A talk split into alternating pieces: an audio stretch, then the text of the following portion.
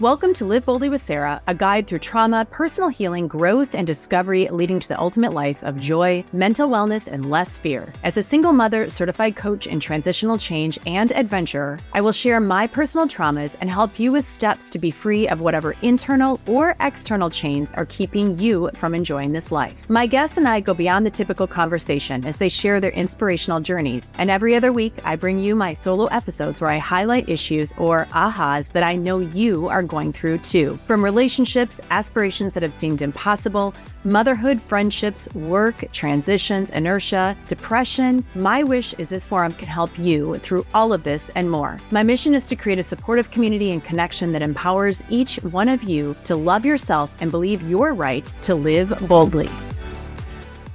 Hey everyone, welcome to another episode of Live Boldly with Sarah. I am in my parents' basement again. You can always tell because of the fish, which Lisa knew it was a walleye. I was like, dang girl, we're already connecting. Um, so thank you for the both of you, Cameron and Lisa, for jumping into this episode. We're going to be diving straight into business, success, all things women, entrepreneurship, and this is exciting. I'm I'm stoked to be on this because I'm sure I'm going to learn a few things right now too. So thank you for being here, first of all. Yeah, so excited to be here too. It's going to be fun.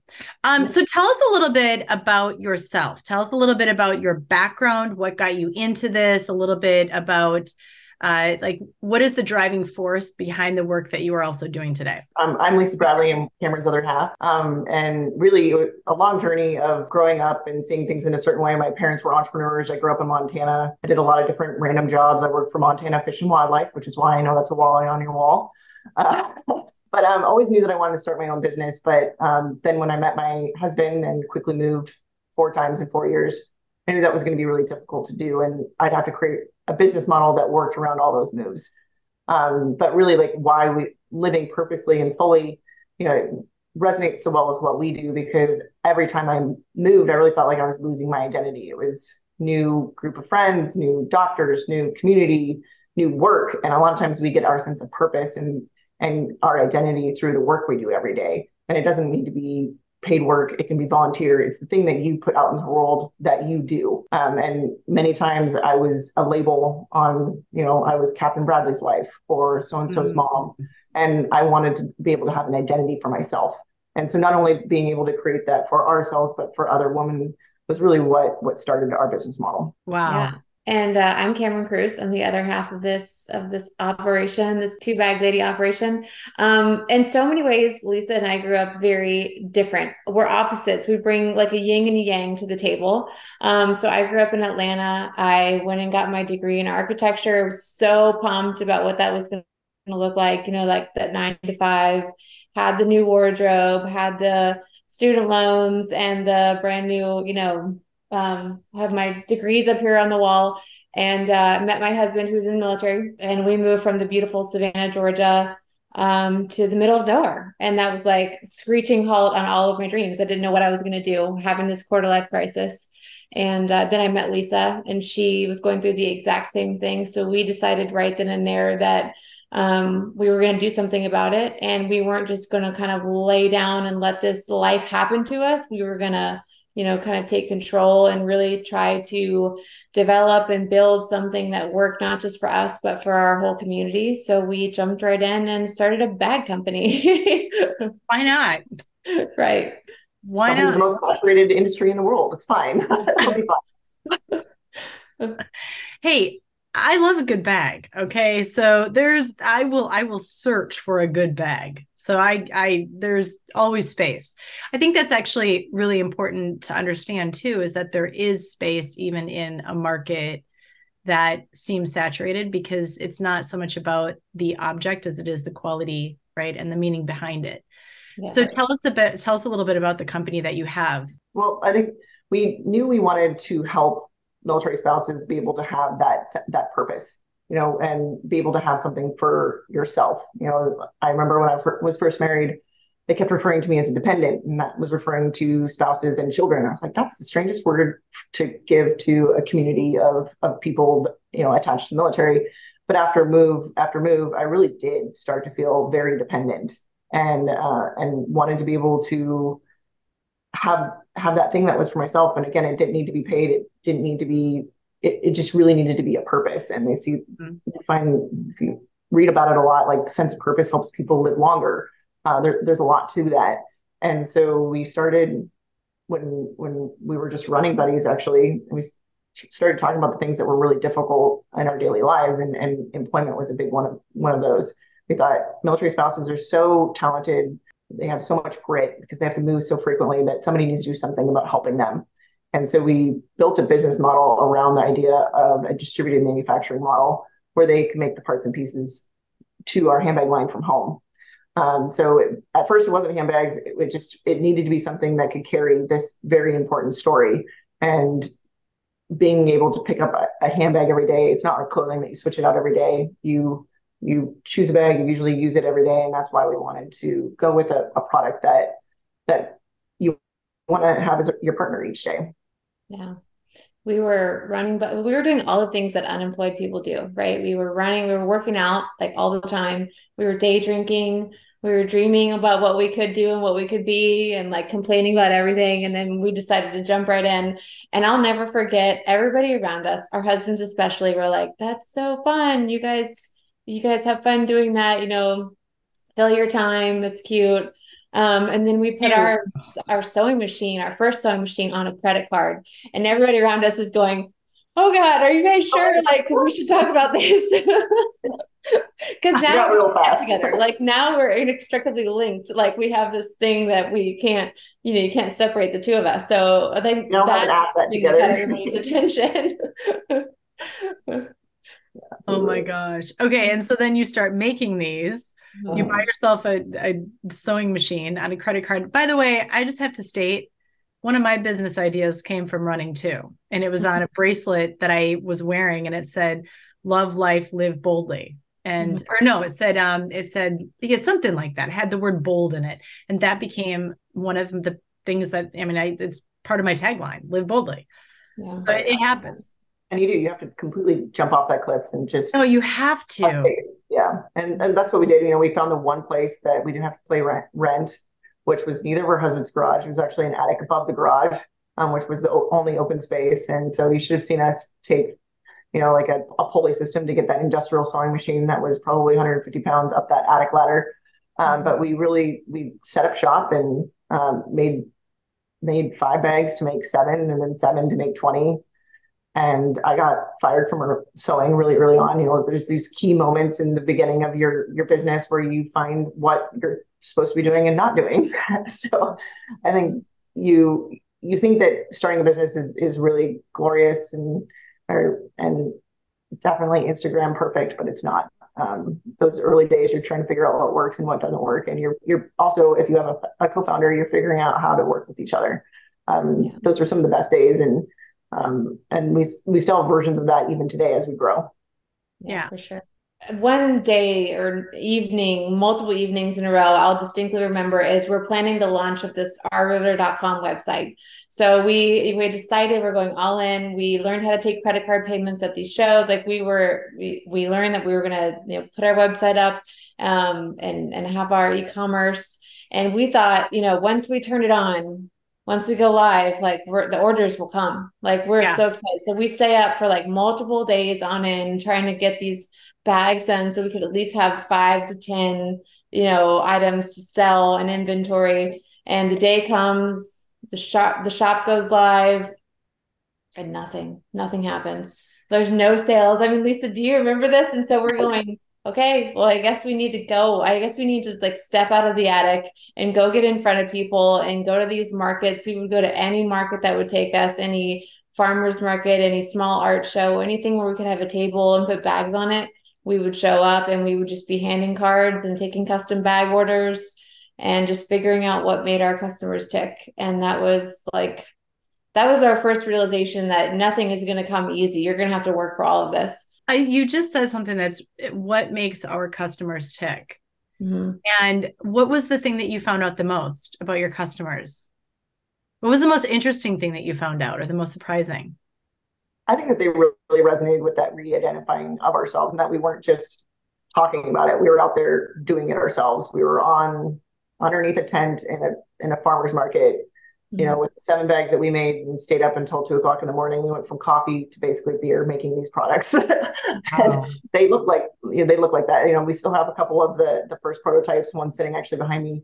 And um and you you grow from it and and they I think they really just resonated that we were out there doing it and that they whether you're military or maybe you're a family that's had to move for for work or you've had to basically move your life and re-identify yourself that's what really resonated with with our customers really in the beginning. Even when our product wasn't at 100% it was yeah, the idea. that, that was the messaging part right which really was helpful. And then there's little key things that you'd pick up like oh i wish there was a pocket here or when they would touch the product. Like if you have a physical product should always be with it in front of people, you know, watching them interact with it. And so us being able to watch them even at a very small scale early on, I wish this had a strap. I wish it had a pocket. I wish it had a handle here. Why does it look like that? You know, so you would almost get to experience those first couple prototypes and we would very rapidly and very quickly adapt you know, and evolve their product so that we could provide the best thing for our customers. You mentioned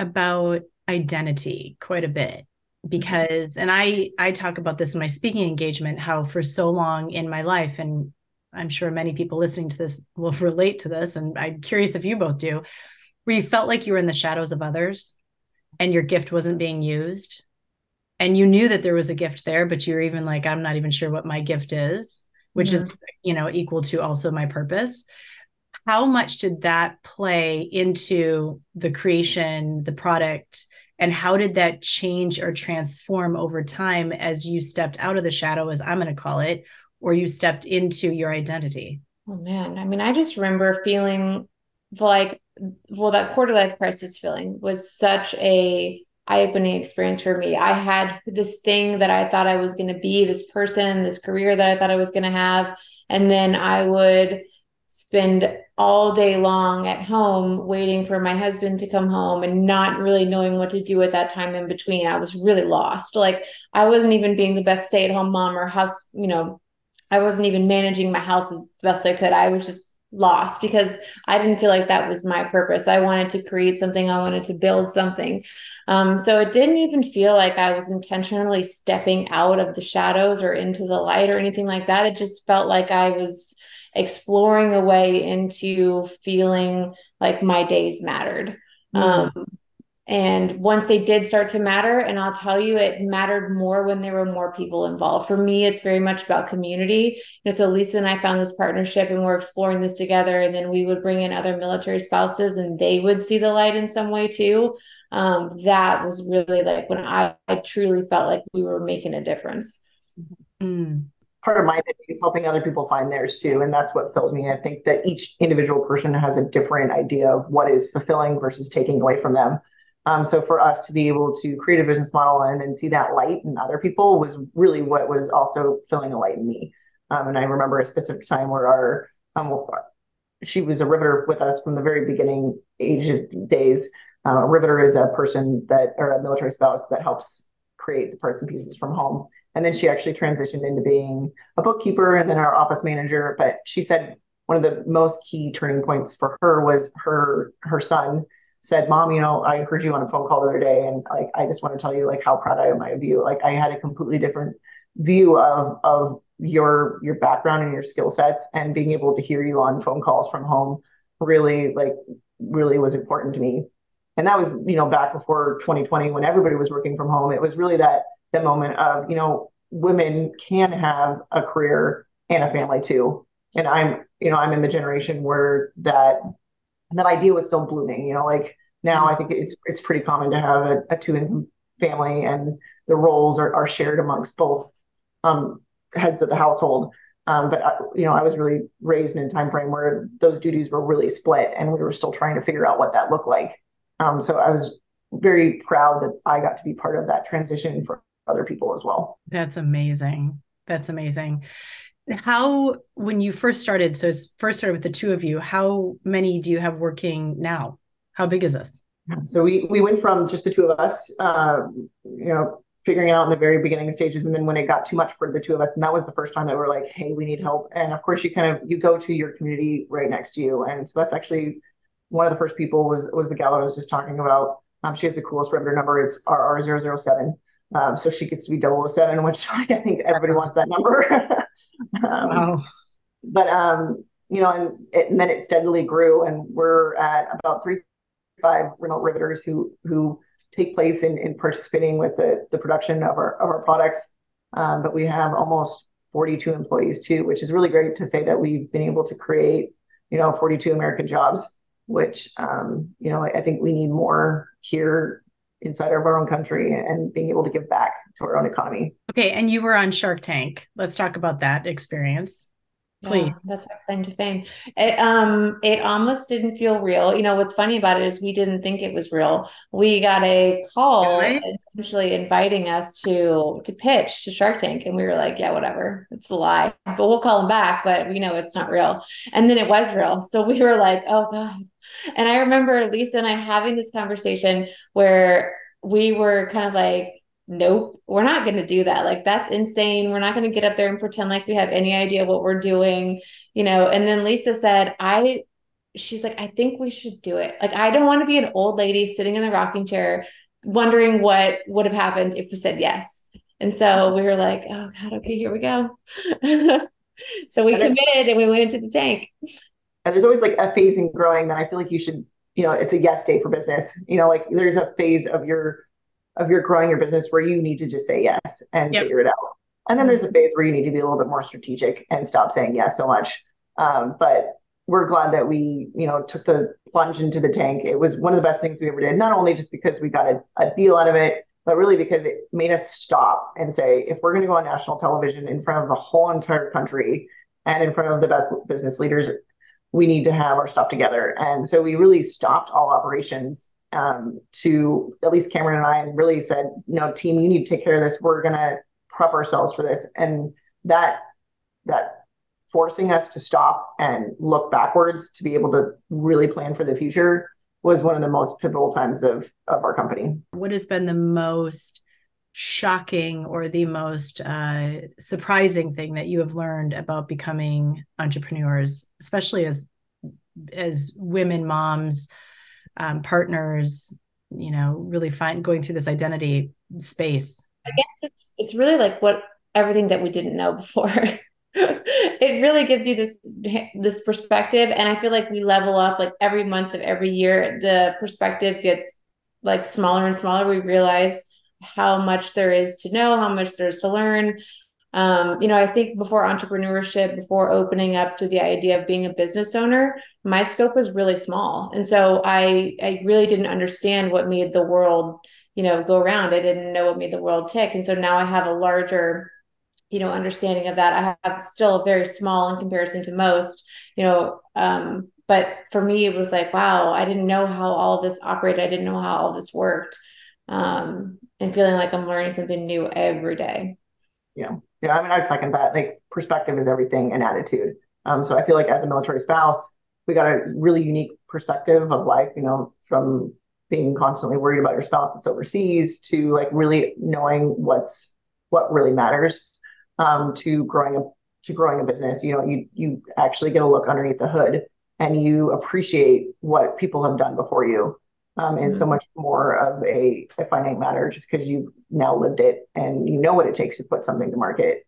Um, and so that perspective helps me every day approach daily life differently. Mm-hmm. Okay, but how did you not get afraid going on Shark Tank? like that's like I really want to talk. I really want to like because I know for me, I mean, I've had I've done national TV and it's it's it's nerve wracking mm-hmm. you know and you're and you're literally putting your product your story and everything out there. When i was having a down moment where i didn't think we could do it cameron was like we got this. It's going to be totally fine. And then and then it would flip flop the next day and i don't know what would have happened if we had a down day together but um it was it was really just each other rooting each other on for a bigger picture. And the biggest thing that we wanted to be able to do is be able to take this brand and for it to be known uh, really in a household way. I think the coolest thing now is literally going to the airport or going to a grocery store and seeing one of your bags that you created, you know, from from a, a little seed of, of hope back in 2011. And so like that's the part that makes it all worth it is that you we're now seeing our handbags from from a little idea of being able to help people and then knowing that that individual bought that bag for a reason uh, mm-hmm. being able to put that on her arm knowing that she has a whole community of people behind her that's what we always wanted to be able to do and to be able to make that reach. Yeah and we definitely that and those negative thoughts always crept in or at least they started to right and like lisa said i would have a moment and she'd be like we're fine and then she would have a moment and i'd re- remind her we've got this but what really pushed us in and made us successful in the tank was the preparation. So we we did so many hours of research. We did so many mock tanks, practicing talking, just practicing talking about, you know, our business, answering questions in front of people that were smarter than us, you know, that were going to give us a hard time and not going to let us just, you know, answer a question and move on. Um, we actually did a mock tank and we totally bombed it and nobody in the mock Shark Tank would have invested us. So we like we really took that as like an eye-opening experience and we practiced and practiced and practiced.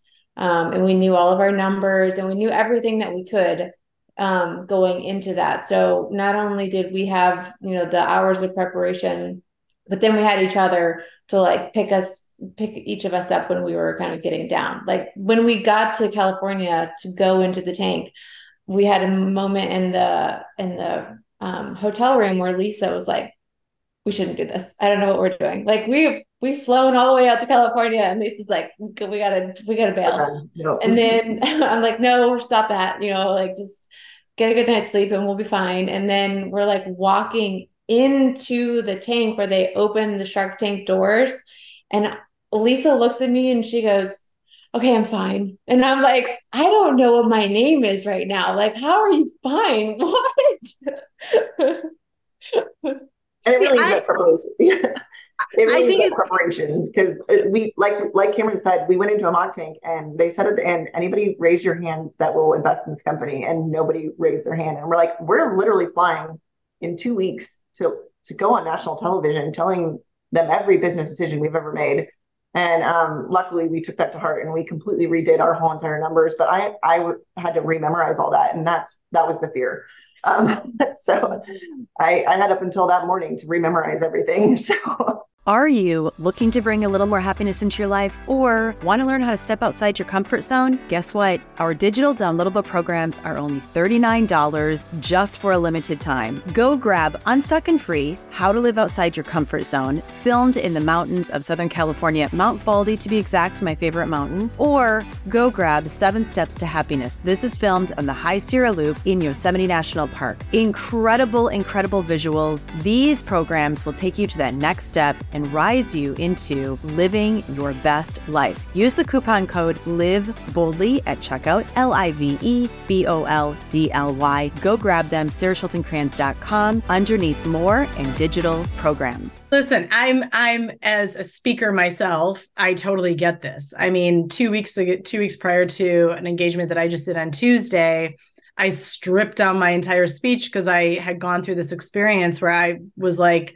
okay much like yours it my it wasn't i didn't share my speech with anybody it wasn't that is it was it was the inspiration was so different having gone through this mm-hmm. experience 2 weeks prior to my keynote that i was like wow this isn't this i need to shift the message like this is this is where i want to dive in with this and so mm-hmm. I think I know for myself, it's not even that I think I know that, you know, we are presented with times like this to really up level us right? To to allow us to rise into that next space and to step further into our own purpose. And that's what you did as scary as it is as scary yeah. as it is. I, I can definitely go back to the times where we're most comfortable and we feel like we've got you know a handle on things. That's really when things are slipping. And yep. i know that like right around the corner we're going to have a big wake up call and um, it's actually when things are hard and you feel like you're drinking from a fire hose that you're like, okay, we're actually making progress. And I know that this is worth the hard work, you know, and, and then being able to put yourself in those uncomfortable situations, like your husband being the person doing the mock tanks. Um, that mm-hmm. was, he was the hardest shark that Cameron and I went up against. And, um, and that was a really difficult time, but it was worth it. Um, it, it. He really helped us prepare and the mock tank really helped us prepare. And I think that the fact that we did that much prep work was really why we were so successful in the tank. Yeah, preparation's key for anything. I mean, you have to you have to have yourself ready to go before you you know step into anything like that. Um, have you ever heard the whole thing about you know the that the courageous step is what builds the confidence, which is then what shuts down the self doubt? Ah, that's, That that's makes so true. sense. Yeah. Like we've lived that a couple times over. Yeah, I, I could see that. Yeah, Yeah. I mean, you have to just be courageous enough to take that step in order to build the confidence. So, The self doubt creeps in. It's clearly it creeped in how many times, right? sure. But you know, and having the confidence to to overcome that is is what gets you to that next space. That's so freaking cool. Sometimes I think we take a little bit too far. Some of the things that we've been working on with with contractors and and whatnot, they're like, you guys have almost too many systems, too many things locked down. And that's actually one of the things that like what is surprising on this side of, of really growing a company is like what do you put what do you put your energy into? And we've been really good about putting systems in place and and being able to track things and being able to really practice like we play. Um, but there's also a time frame where you've just got to go and you've got to everything can't be at 100% to move forward um, so you definitely have to flex those two muscles to to really grow a company and an entrepreneur knowing when to flex those is really what makes you successful or not You mean flex in terms of your creativity or just Yeah, flex in, like- there? how how far does this need does this need to be at 100% in order to move forward or does it Right. need to be good enough to be able to keep everybody moving forward and i think those were some of the things that i've struggled with most as moving from the creator cameron and i moving from the creator of the business to managing the business um, because many entrepreneurs are very creative and they like to to start things but then going into more of the management phase of the business is it's it's quite a shift for for a lot of entrepreneurs. And that's the part that's been kind of most surprising to me is when do you launch something with speed or with perfection Mm. Okay, so going back to Shark Tank because I I want to like I can't even imagine the pressure in that the while you were there. Like the pressure while you were there must have been incredible. Mhm. Yeah, Yeah. I mean, it's the the pressure leading in was pal like palatable, but I feel like once you get in there, get on that stage, and you start to have those conversations, um, it just, just becomes that routine. Whatever you've practiced and made permanent, it just flows. Like we weren't trying to be somebody that you know we weren't being imposters, and that really helped with not only the authenticity of our pitch but it you know i think the sharks and anybody they can see through somebody who's not truly authentic and not you know being you know living in their own way and and that's just who we were and we we knew we had to kind of live and be comfortable in that space And you ended up building out from that. Mhm. So what was that like for you when you I know this is just like a crazy silly question, but to actually know that you had people investing in you, how was it for you when you left there? I I think it gave us the credibility that we're looking for. Is you know once they put their stamp of approval on it, it was like okay, we're not crazy. You know, buying that sewing machine was a good idea, husband. Um, and it just kind of what gave us you know the credibility in an industry that is really saturated, right? Um, but then like that was really where the, the work began. Um, we were in back order for six months after that. Um, and being able to to really work with our customers to know that they're waiting on something that's worth it. You know, we we live in a society where we don't have delayed gratification anymore. Um, I mean, I even look at my kids who, you know, we order something and then they stand outside and waiting for it to come in the mail almost hours later, and they're not getting that feeling of of what it felt like to have to wait for something. You know, like back in the old days when you get a CD, you're going to the store and you have to wait for that thing, and it sometimes it makes you actually appreciate it more. Um, and, and much like that with our handbags, they're going across the country and back for a purpose. Um, and our the one thing I'll say about the Shark Tank process was our customers were so patient and they actually appreciated that each one of those items were were being handmade across the country and, and they they got that and and waited. And that meant a lot to us when we were scaling a company. We sold more in one night than we did the whole previous year. Um, so taking a little company like that and being able to scale those operations is is not an easy task. Wow, you sold more in one night than you had the entire year. Right. Yeah. Dang, that's amazing. the other piece of that, you know, not only just being ourselves, but we were in constant communication with our customers. So they were definitely willing to wait, but we were saying, your order's on the way. Like, here's where it is. We just sent it to our riveter in Ohio, you know? So, like, we didn't just say, hey guys, it's going to be a while, and we went dark. We said, it's going to be a while, but trust us, it's worth it. And then we would let them know at every stage their bag is coming, their bag is on the way, it's in process, it's going back to our facility. Let me ask you was there any part of you, younger version of you, that helped you with this process of stepping into the space of being an entrepreneur? mm-hmm. younger version creative, younger version young girl, where you were like, I remember being a little girl loving handbags, or what was what younger version of you helped you as a woman today? I mean, growing up in Montana and being surrounded by people that that have to fix things in the middle of nowhere and not calling somebody to come and fix it. Um, problem solving and figuring out how to do that really helped me.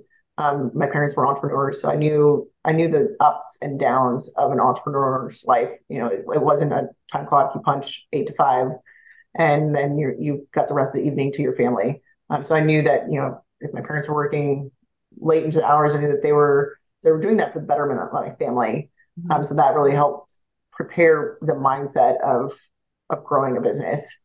Um, and then, like I said, just that that lifestyle of if it's gonna if you're gonna fix it, you're gonna have to do it. You're not gonna ask somebody else for help or or pay somebody else to do it. You need to figure it out. And that really mm-hmm. helped me in the mindset. Yeah, I agree. And then, you know, I always wanted to build something. I loved the idea of going to art school, but I didn't want to be a starving artist. So I, you know, and my dad grew up, he had a construction, a small construction company. Uh, I worked for him during the summer. So it was like, I want to do something with my hands and I want to do something that matters. So getting a master's in architecture felt like the best the best option for me. I loved how it brought like two worlds together. Um and so having that like design background and like the project management and the planning there's a lot that translates from architecture to fashion or fashion accessories. So that helps. You know i i always like love the idea of, of building and designing things. Um and then where i think lisa and i come together is we have this almost like this brand archetype of the explorer um, with like a little rebel and like and then Lisa's got you know um, that entrepreneurship and that that sort of discipline um, discipline entrepreneurship background. So us bringing that explorer archetype you know of of our um, interests in life together really helped start you know R. Riveter. Have you had to move quite a bit since then? How was that are you? Because you're yeah, not near I each other, right? Yeah, I, we were together for eight to nine months when I made my first move, and then I've made an additional twelve after that. So um, I moved a lot, and definitely was very fortunate to have a, a employment opportunity that I was able to move. Um, so I definitely u- utilized our own our own purpose um, a lot, and um, and Cameron was a little bit more fortunate. It wasn't quite as much, but um, we were fortunate to have her a little bit more stable um, with their particular um, military experience. And that's the thing about military spouses is it's so widely um, from one to the other. You know, it can be moving all the time, um, or you know, it, even just the what a military spouse needs to be able to do is is pick up and, and drop something at the the drop of a hat because your your kid's sick or you know if your spouse is gone that's that's what you have to do you're the primary parent um, so being able to provide that flexibility was really important to us mm-hmm. Yeah, yeah, it's hard. It's it's hard starting a business. Mm-hmm. Yeah, being an entrepreneur. I mean, I listen, I get it. I was I didn't set out to do any of it, but there was a a call, you know, it's like literally I I call it it's like a call from your heart and your soul of like this is what I this is what I want to do. This is what I need to do. Mm-hmm. I think so often we fight it, right? Where it's like, no, can't do that. Don't just that wonderful saboteur or inner critic is can be very very powerful at times to not do something. Right. Yeah like every time that you do it's a little bit easier though. Like the first time you jump off a cliff it's like it's very scary. But the next yeah. time you bring a parachute and then the next time you know you've got a nice little pool at the bottom of the cliff. Um, so it's like every time you've created something new or you've trade you've you put yourself out there you're you're equipping yourself with more tools to make that that jump easier. Um, so i think that it's the very first one that's so hard what would you tell yourself today that you, if you were starting this over, doing this again, what would you tell yourself today? Uh, there's so many lessons, but I think the one that for me is the main thread is to trust yourself more. So like I I firmly believe that the entrepreneur is like the flavor of the dish, right? So the entrepreneur is the thing that's driving that has the vision. So trust your vision, trust your gut, but find people that have done this before for 30 years and learn from them immediately. so like Lisa and I had never done anything like this before. So we jumped into this manufacturing retail handbag fashion world and we'd I'd never had a real job other than like babysitting and working for my dad. And you know I, I folded towels one summer at a gym. So like we had I had never even had a real job. Um, and so we were learning so much and we should it would have been interesting to see how much further and faster we could have gone if we had engaged people with experience earlier than we did. Mm. I think it's like and it's that mindset of you know you don't you, you can do it yourself you can figure it out. I don't know how many things I've Googled. If you could just see my Google history, um, you'd probably see most of the way that we do things at R. Riveter because we're just figuring it out. Um, but like there's there's the two pendulums, you know, you can be more risk adverse and not fund your company at such a greater level and try and figure it out yourself. Or, you know, you can put the risk in and and fund it in another way and be able to bring in someone that's been doing it and can implement quickly. Um, and I think that, that speed component component is really important and you uh, have to make that decision as an entrepreneur. How fast do you want to go, or how risk adverse do you want to go? Mm-hmm. Yeah, very true. Where do you think you would be if you hadn't gone on Shark Tank? I'm just curious. You know, I think it was the speed component, right? It gave us not only a great, uh, you know, funding to be able to move forward, but also it was it was also a marketing channel because we were able to tell our story on a national platform so we went a lot faster from it. I think we would still be here, but it was that we would have taken more of that risk adverse route. Right. Where it would have taken a lot longer. Mm-hmm. Yep. And it was risky. You know, like Shark Tank either makes or breaks companies. So it was definitely we we took the risk um, for the reward, and we're, we're really glad we did. What's the most surprising thing that you found out about yourself, just like you, about who you are as a woman? By going down this road? I think that you like for me, I remember a time frame where even public speaking was so terrifying for me. Um, I could hear my my blood pumping in my ears. It was so so much anxiety. Hey, listen, girl, I get it. I finally, I'm finally like, I can before I go up there, I'm not like shaking in my boots. Right, exactly. And then our first news appearance, um, Love is Before Shark Tank. I just, it was so terrifying, and I was just thinking, I can't do this. I can't do this. Um, so being an entrepreneur, you find that you there's these these walls where you're like, I can't do it. I can't even see myself doing it. But then when you put yourself out there and you get through it, you're like, that wasn't so bad. Mm-hmm. And the next time you have, have that self doubt, again, it's easier because you know you did it. You got through it once. Um, so whatever hurdle that is, being able to just take the leap of faith and doing it is is the best thing that you can do for yourself and also for your family and and the people around you too. Mm-hmm. Yeah. Yep, definitely. Oh man, I think I've learned how to. The most surprising thing, you know, and it goes back to that, you know, risk adverse thing, doing it yourself, kind of going slow and being very methodical and doing it all yourself um, I've now learned, and I learned uh, really, I learned a lot from Lisa because she loves to open up to people and get out there, put herself out there, and she's a great extrovert. So I'm a learned extrovert, and I have very introverted tendencies. So this has helped me come out of that out of that shell and learn how to interact with people and work with people brainstorm with people and grow with people. Because otherwise, I would have just like done it all in my little hole, you know. I think I have this thing where I love resistance. I think it's actually very fun. I've had to learn to love it. And I think that that's the space where we find this part of ourselves that we never knew was possible. Mm-hmm. Right. Mm-hmm. It's like, because you can be so, it can be so scary stepping out of that space and having to speak or mm-hmm. having to share whatever it is but that resistance is literally like it, it can be one of the greatest places to step into mm-hmm. yeah. yeah courage over comfort right courage over comfort can't have both i think proving people wrong too that's always been a good one I just gonna say it. when I mean, you can do something. like I'm not gonna I'm not gonna disagree with you on that. I do think it's pretty fun to where you just like you just know that you can do it, right? yeah.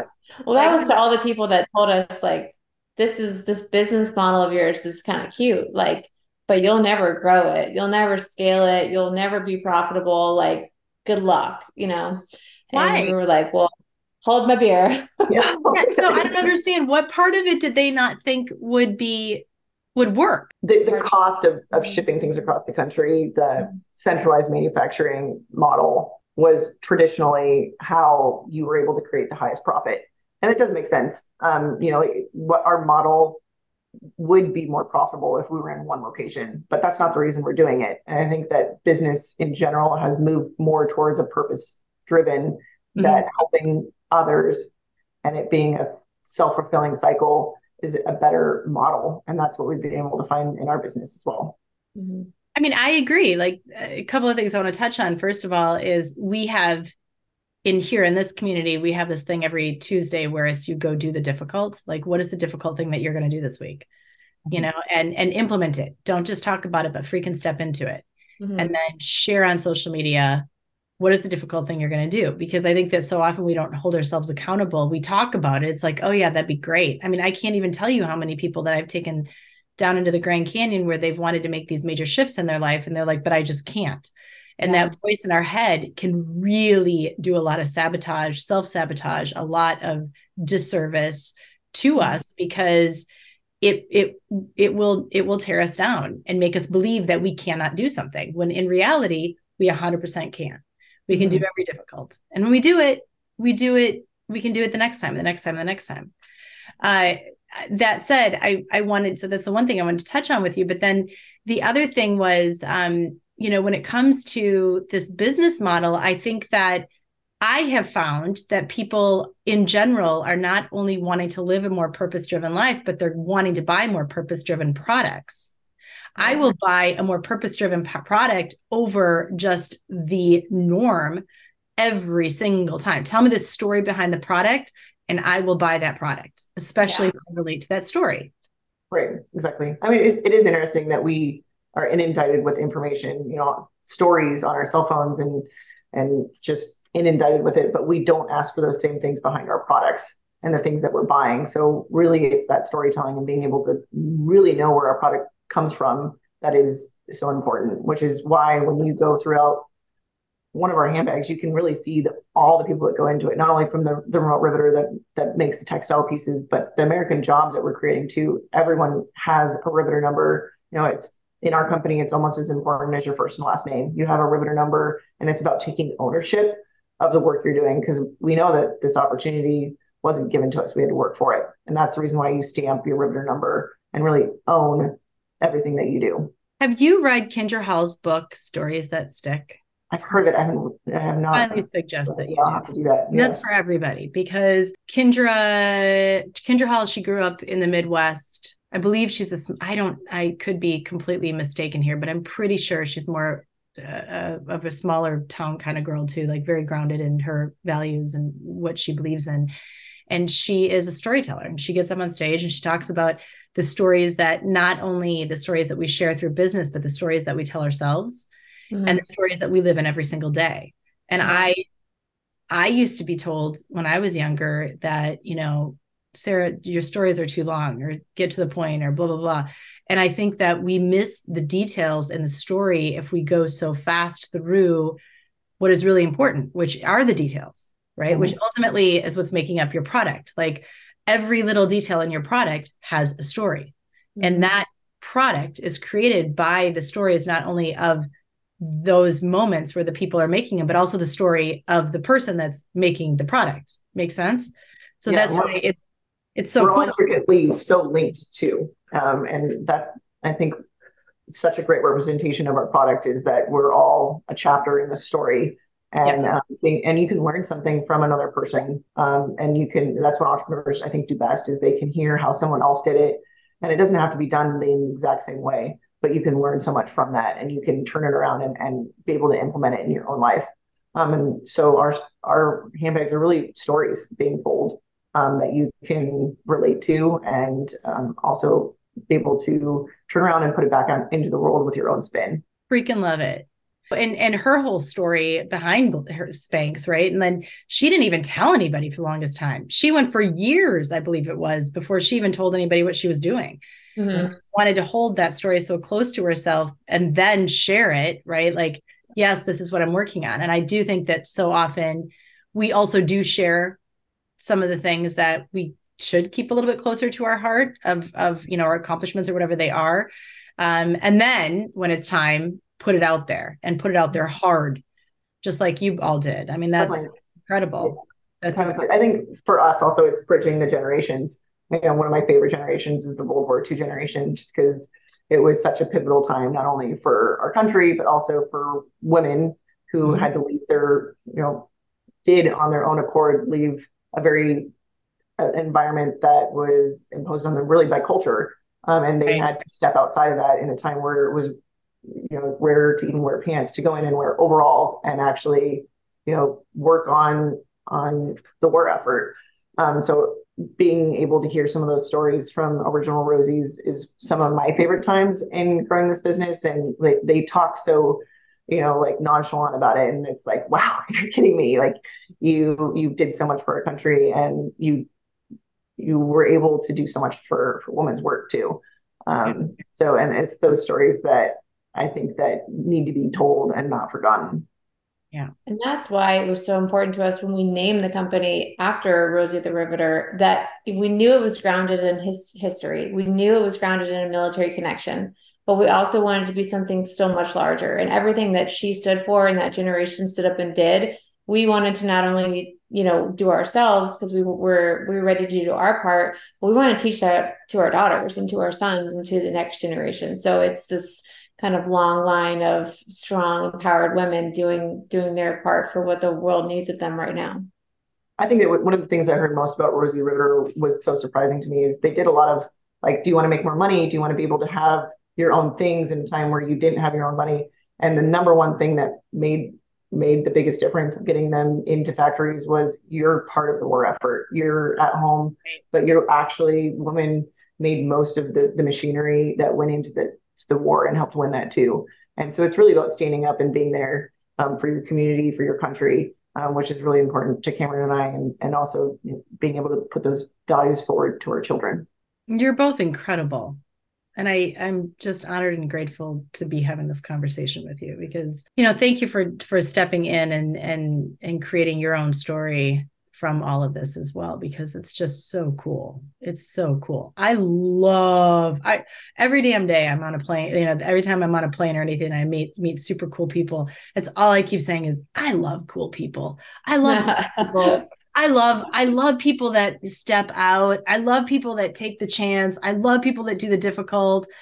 I, I was on a flight a couple days ago and I couldn't get my piece of luggage out uh, up on top, and I just some guy came out of nowhere and he's like, "Let me help you," and he pushes stuff over and puts that piece of luggage up. And I looked at him and I just I like I just pat him on the back. I'm like, I just love good people. like I so I love I, and that just right there, like that story right there, right? Mm-hmm. It's like just putting good in the world and making a difference. It's and especially on planes when people are usually very angry. So it's yeah. just even better. Right? I'm definitely right? a person on a plane that I was like, oh gosh, I, am going to sit next to a talker. But you meet the coolest people on planes. you meet you the coolest people, and and you know, and I think that that's something to just be said as well. It's like when we can put ourselves out there, which is exactly what you both did Mm-hmm. And kudos to the both of you. And you went on national TV on one of the scariest shows, by the way. Like, right? I mean, I look at Shark Tank, I'm like, dang, that's like you're putting yourself in there. Mm-hmm. Um, I paddle with sharks, but I don't know if I jump into that. I, I would, I would, I would, I would. It you you you are really blazing trails for so many people, which is so so cool. So thank you. Yeah. Oh, I do hope that eh, through it all, someone looks at this and says, I can do it too. I remember what kind of set my pace for business is um, in, in college. Um, I went through a kind of like a mini Shark Tank and and fortunately won it with a really random business model. And the the guy that said, you know, I'd love to advise you through this, and he sat me down at Perkins and said, you know, I don't want anything out of this other than you do this in the future for somebody else that's growing.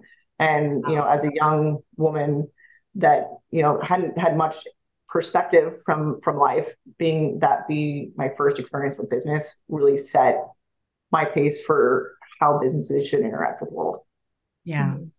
that's incredible well i was going to ask you actually what is one of the things that that are the lessons or anything that you've given you've gave, given the one so thank you very much appreciate that so I, I um, hope that, that scott sees the business and and there is um, other young women that can see that they can do it too yeah so that's one hope for our business model that's mm-hmm. awesome. What about you, Cameron? Um, it's not always going to work out the way that you wanted to, but everything happens for a reason, eh, right? So, like, I had this whole path, and really, I've found something that is far more fulfilling than I think I could have ever concocted up by myself. So, lean into that idea of transition and change and that discomfort that comes with um, an evolving and changing environment because you're really going to find the best version of yourself. I 100% agree. Mm-hmm. Or revolving, changing life, like right. whatever comes your way. I Absolutely. mean, I was I was graduated as a teacher at UW Madison, and and now I'm doing the work that I am, mm-hmm. guiding people through the you know the wild and helping people through their lives and teaching in a very different way or standing on stage. And so it's it's very different. It's it's and yet it comes from that same core space. So thank you to the both of you for being here. I truly appreciate it. Uh, we're going to put all of your assets and everything in so everybody can find your bags, go buy your bags, go do the things, reach out to social media, share everything, and uh, and let's keep this ripple going because that's what we're here for. So thank you to the both of you for being here. Thanks so much for having us. It's been a pleasure. Thank you. Thank you for listening to the Live Boldly podcast. I hope you enjoyed this episode. I'm grateful to have you here. I believe in you, I believe in us, and always will. Life can get hard, but I promise you, on the other side, it's glorious. I'd love to invite you over to sarahschultenkranz.com to receive five free meditations recorded by me or download your free guide on how nature is your perfect healing therapy. My site has many free resources to guide you on your life journey, many that I used myself while on my road from victim to thriver. And also, please, I ask that you share my podcast with those who may need inspiration, information, or who need to hear from others going through where they are right now. To grow this podcast, please leave an iTunes review review, and subscribe. Go find it on other platforms such as iHeartRadio, Google Play, Spotify, and Stitcher. Please also go to my Instagram or Facebook page, leave a message in my comments, and tell me what you think of this episode. Please share in your stories and tag me. I'd love to reshare and celebrate your healing journey. I love hearing from each one of you. Let's keep the ripple going. It begins with each one of us. I love you and have a great day.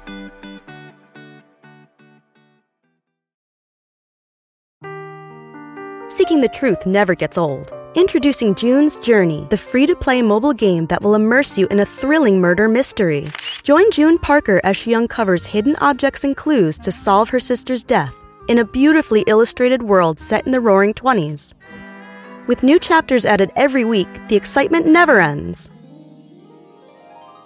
Download June's Journey now on your Android or iOS device or play on PC through Facebook Games.